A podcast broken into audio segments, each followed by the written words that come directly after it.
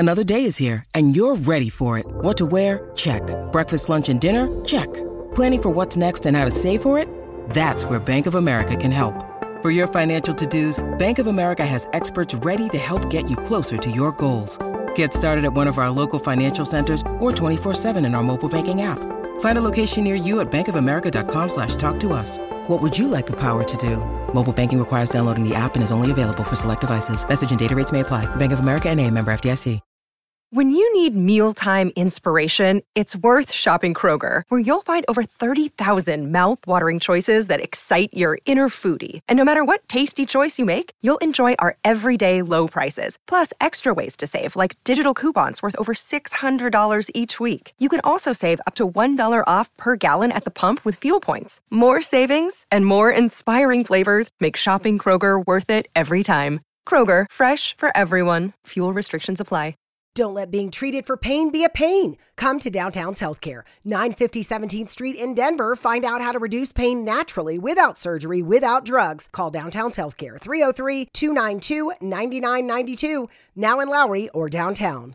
Mary redeemed a fifty thousand dollars cash prize playing Chumba Casino this year. I was only playing for fun, so winning this was a dream come true. Chumba Casino is America's number one social casino experience. It's serious fun. With over eighty casino-style games to choose from, you too could win life-changing amounts of cash. Be like Mary. Log on to Chumba Casino dot com and give them a whirl. That's Chumba Casino dot com. No purchase necessary. Void where prohibited by law. eighteen plus. Terms and conditions apply. See website for details. The voice in the preceding commercial was not the actual voice of a winner. What you know, go, go.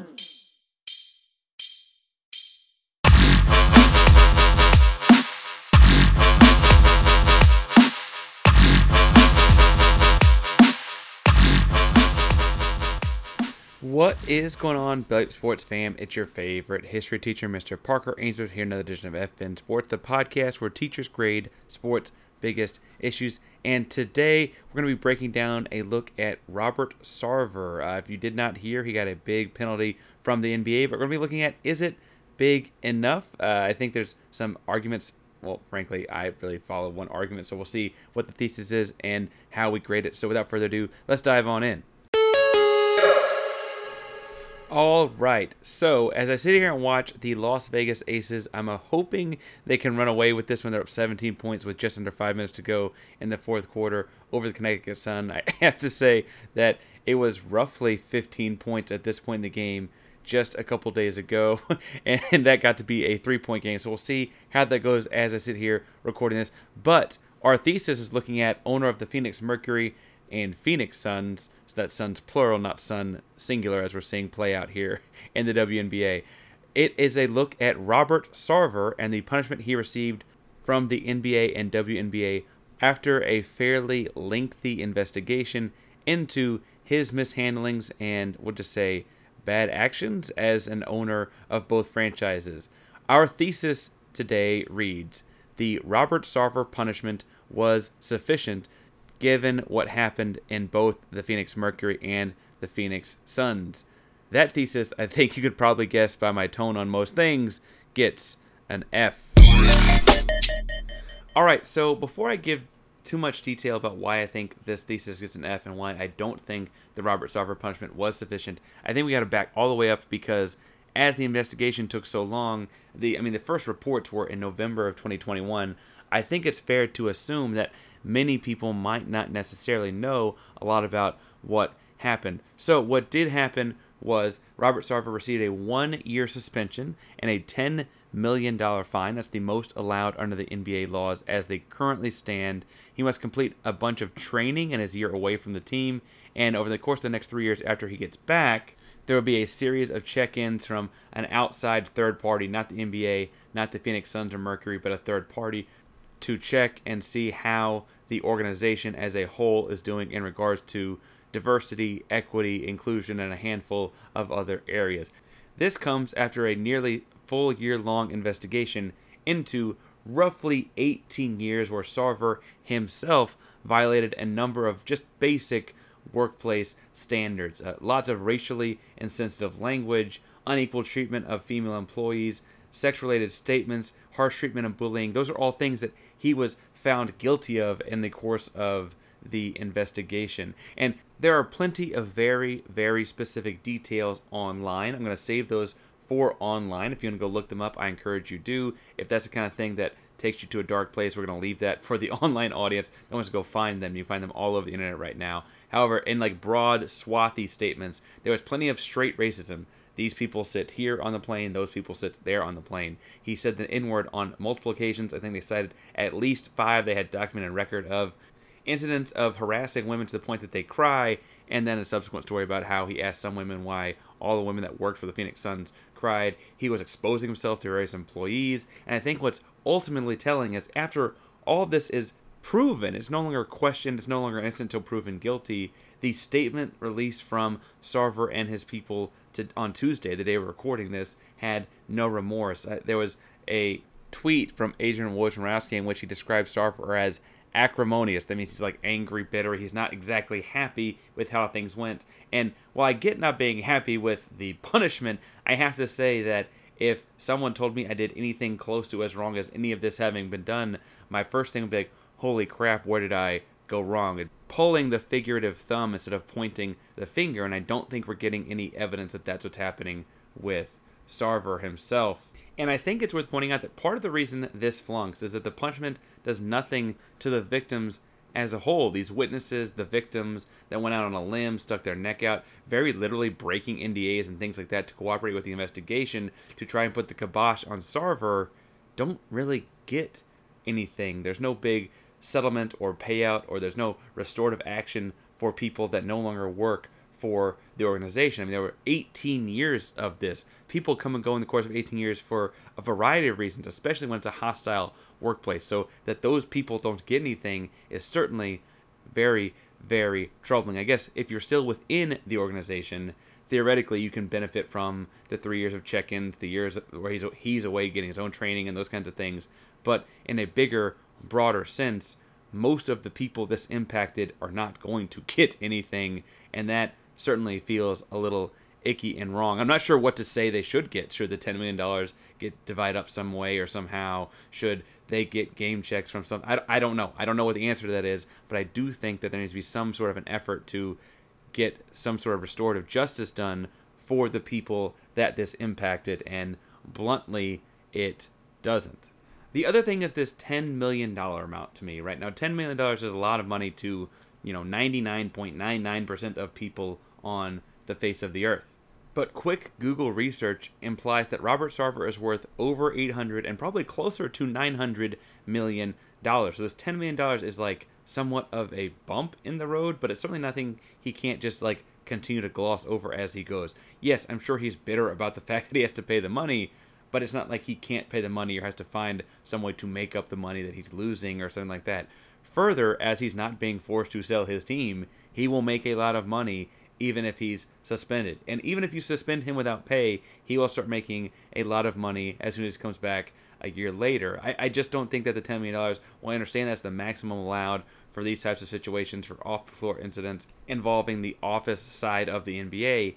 It's just that when you get to the ownership level and the ownership suite of those offices, ten million dollars is not the same kind of fine and penalty. And I don't know what language needs to be put into C B As around that, but I do know that the thirty ownership groups will probably not allow that to be changed. That's really unfortunate because that's what makes this feel a little bit icky across the board. So if you're trying to look at something that, besides the ten million dollars being the maximum, I guess, would make this feel like a valid punishment, it's the suspension of an owner. And so the suspension of an owner is interesting because I guess you do get your pay suspended while you're gone.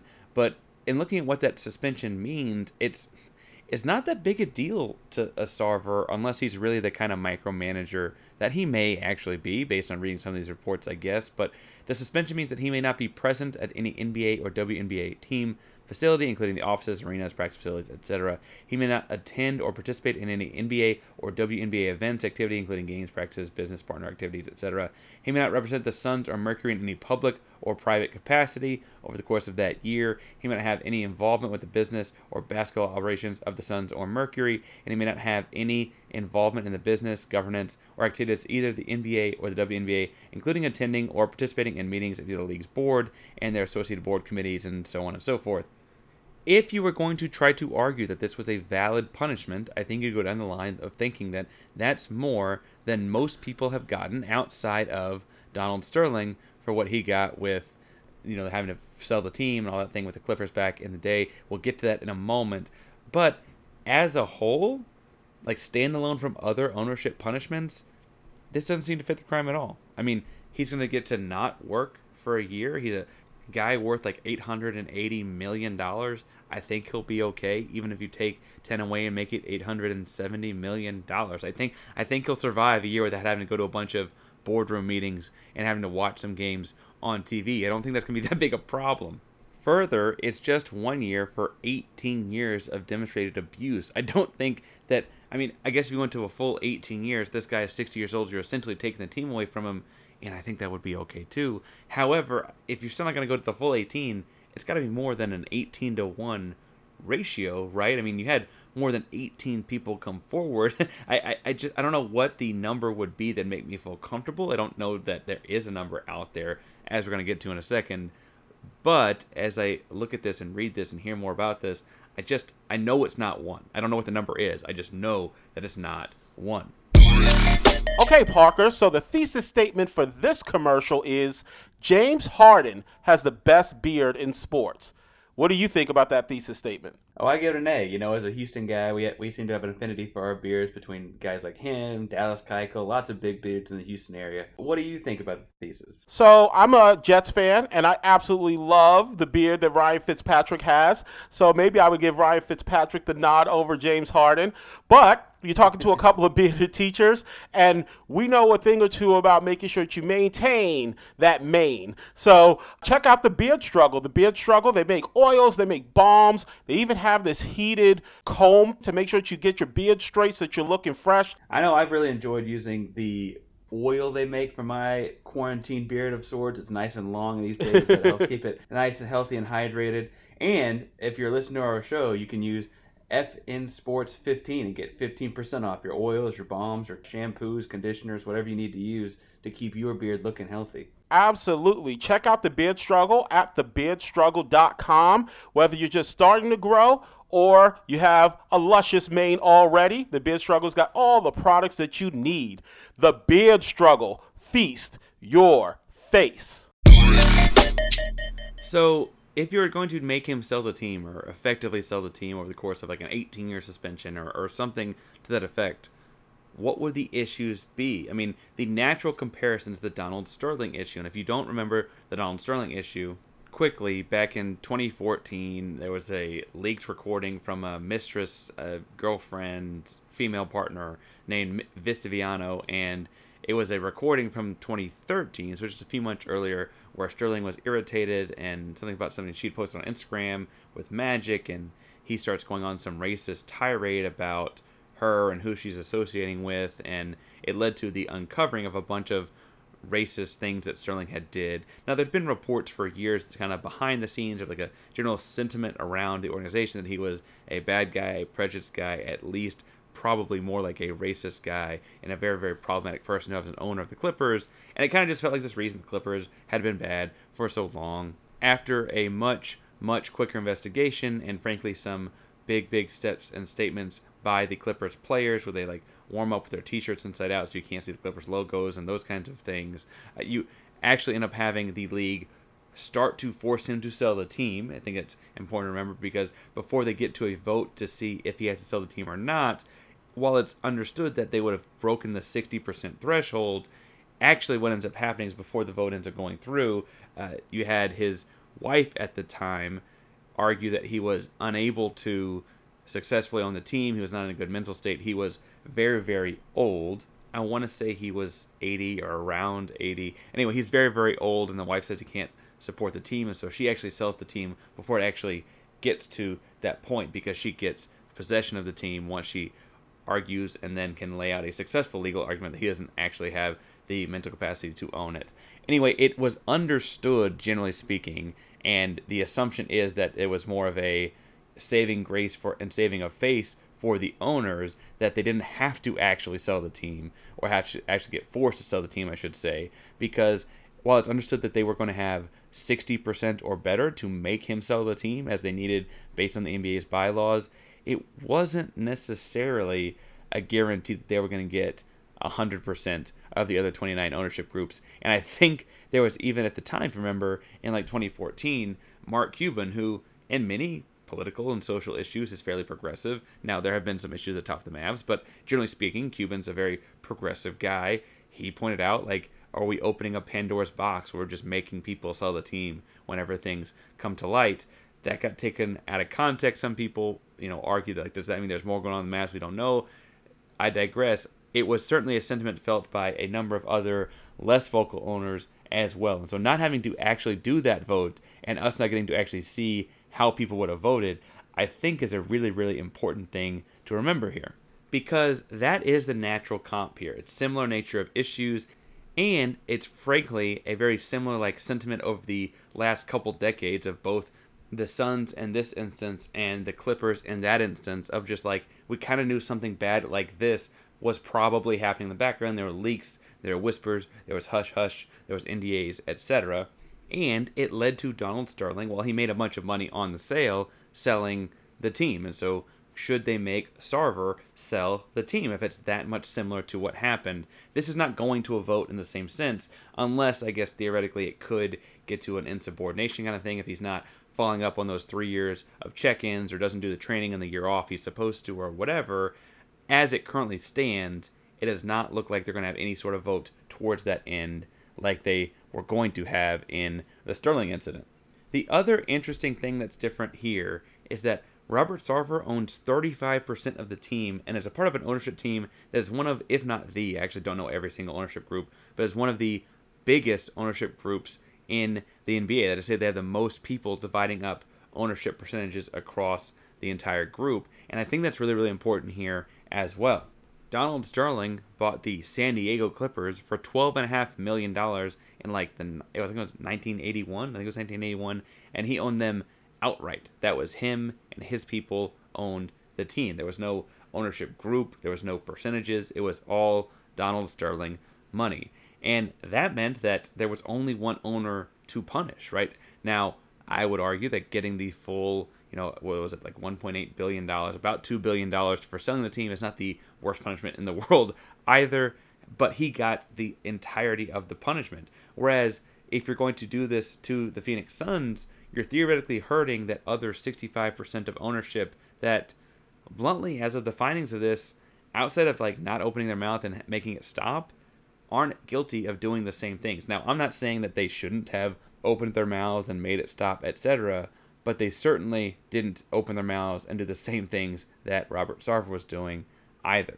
So making Sarver sell his thirty-five percent stake in the team means that the other sixty-five percent, guys like Larry Fitzgerald, et cetera, and the greater Phoenix and Arizona area, the Southwest, will then have to deal with some other person or smaller group. And all of a sudden, it's no longer punishing Sarver, but punishing that sixty-five percent, because they now have to find new people to work with, and who knows how that goes, and it's always hard to find good help and so on.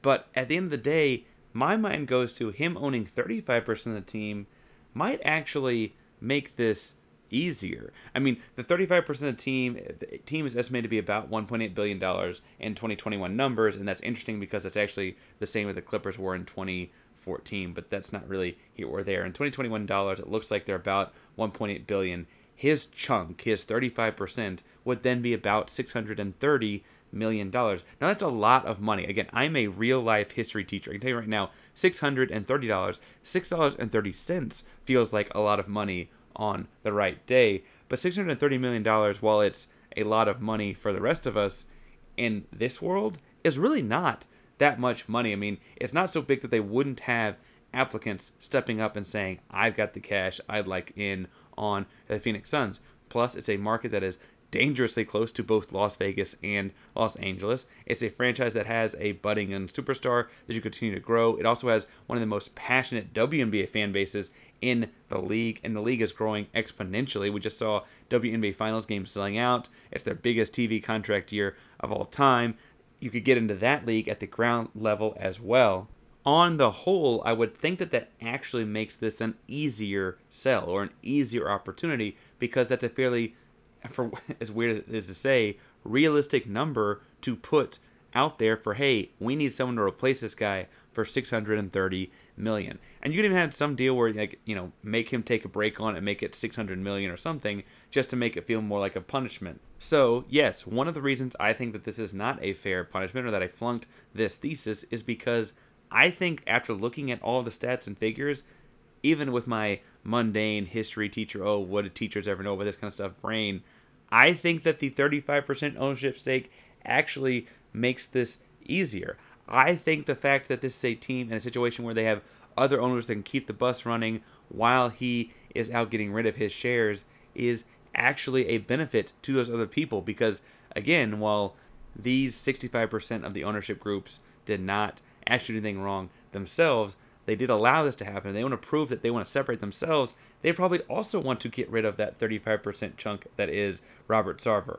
And if that's more complex to do, is more complex to do really a good enough reason to not do more than just a slap on the wrist to this guy? I mean, as we look at this, yes, that's the maximum fine allowed, but we know that's not enough for what he did based on his net worth. I mean, it just doesn't add up in that sense. A year off for him is not that big a deal, because he will continue to own the team. There's not like a life expectancy on ownership the way there is players, and so losing a year of ownership does not equate to like losing a year of playing or losing two years of playing or something like that, because he can continue to own the team the very next season for as many seasons as he's alive for. And if the only other punishment will be things like dealing with this training and cooperating with this outside investigative group, et cetera, what does that look like for a sixty-year-old man who's currently showing no remorse? Like, how much does he have to cooperate with these stipulations? How much does he have to interact with this training? How much does he have to engage with the work the N B A is saying he has to do? And what metrics are they using to prove he actually did it? None of that's laid out. And without having any tangible thing to prove he did it, I'm not comfortable saying that's anywhere near enough. Further, what does that even like look like? Like, what does cooperating with that look like after he's done this for eighteen years? What does engaging in that work look like after he's done this for eighteen years? What is engaging in this work and completely turning around his life at sixty years old look like? Like, we do have examples of what that looks like for any person, let alone an owner that's done all of these heinous things.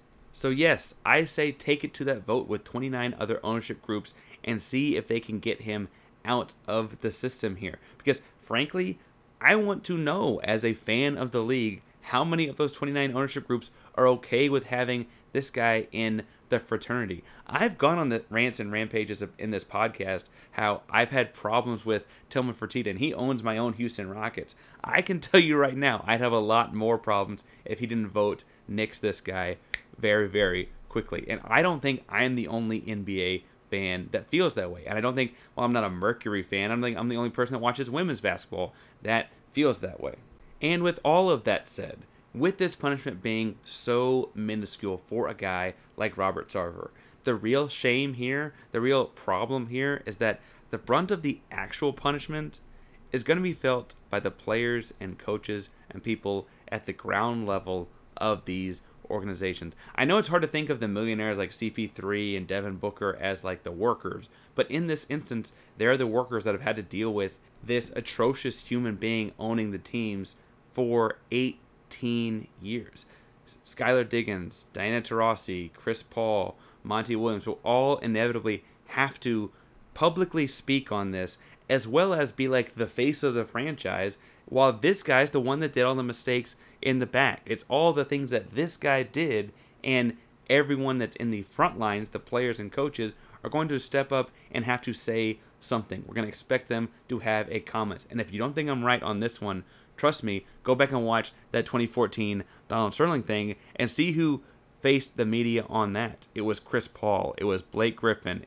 It was Matt Barnes. It was all these front-facing guys that had to go out there and talk to the media and all of us on account of something that they had nothing to do with, right? And that's one hundred percent what you're about to see happen with this Phoenix Suns and Mercury situation. And that's so, so painful, because it's something that this guy has done for eight fifteen years. And it's something that these people have been working through for the entirety of their times in the organization, and frankly, have been working through fairly well when you think about like all the things the Phoenix Mercury had to deal with last season with Brittany Griner and Diana Taurasi's injury and this. They still got to the playoffs. When you think about how much they've had to deal with in the Phoenix Suns organization with all of these things, they got to Game seven of the Western Conference semifinals and the N B A Finals the season before. Like, this is a franchise that has continued to push their way through all of this mess despite the distraction. And that distraction does not go away just because you make the owner watch the games on T V for the next twelve months. Friends, do you feel like you have a better understanding of the Robert Sarver situation and what's happening in Phoenix, and frankly why the punishment, as big as it is compared to everything else that's ever happened in the N B A, just doesn't feel like enough? Thank you to all of you who follow the show on Instagram and Twitter. If you are not following, make sure you go find us on Instagram. We're at F underscore N underscore sports. That's at F underscore N underscore sports. On Twitter, we're at F N Sports two. That's F I N S P O R T S number two. All one word on Twitter. In both social media handles, you'll be able to go to the link tree in the bio. From the link tree, you'll be able to find all of our sponsors. That's The Beard Struggle, In The Clutch dot com, Yeti, et cetera. All will be right there. You can also, from that link tree, go to our merch store. We're selling a Flunk Alzheimer's t-shirt this month to help us flunk Alzheimer's as a disease that impacts so many people across this country. All of the proceeds from that campaign go to the Alzheimer's Association. Every month we have a different t-shirt, cap, hoodie, mug, et cetera that donates some portion of the proceeds, if not all of the proceeds, to charity. So make sure to go check that out, support some great causes, and support the show. If you're looking for me, you want to clap back at me on social media, you can find me on Instagram and Twitter at Painsworth five twelve. That's P A I N S W O R T H five twelve on Instagram and Twitter. That's where I'll be posting things that I'm writing, things that I'm reading, things that I'm recording, things I'm talking on, et cetera. I'll also be posting about things like my various L's on sneakers, my Houston Rockets, the Texas Longhorns, or whatever's going on in those kinds of worlds. So make sure you go follow me on there for all of that kind of jazz. If you're looking for a way to support the show for free, you can give us a five-star rating, leave us a positive review, download, subscribe, do all the wonderful things to help with the show, and whatever you do when it comes to sports, don't flunk with us. Later, guys.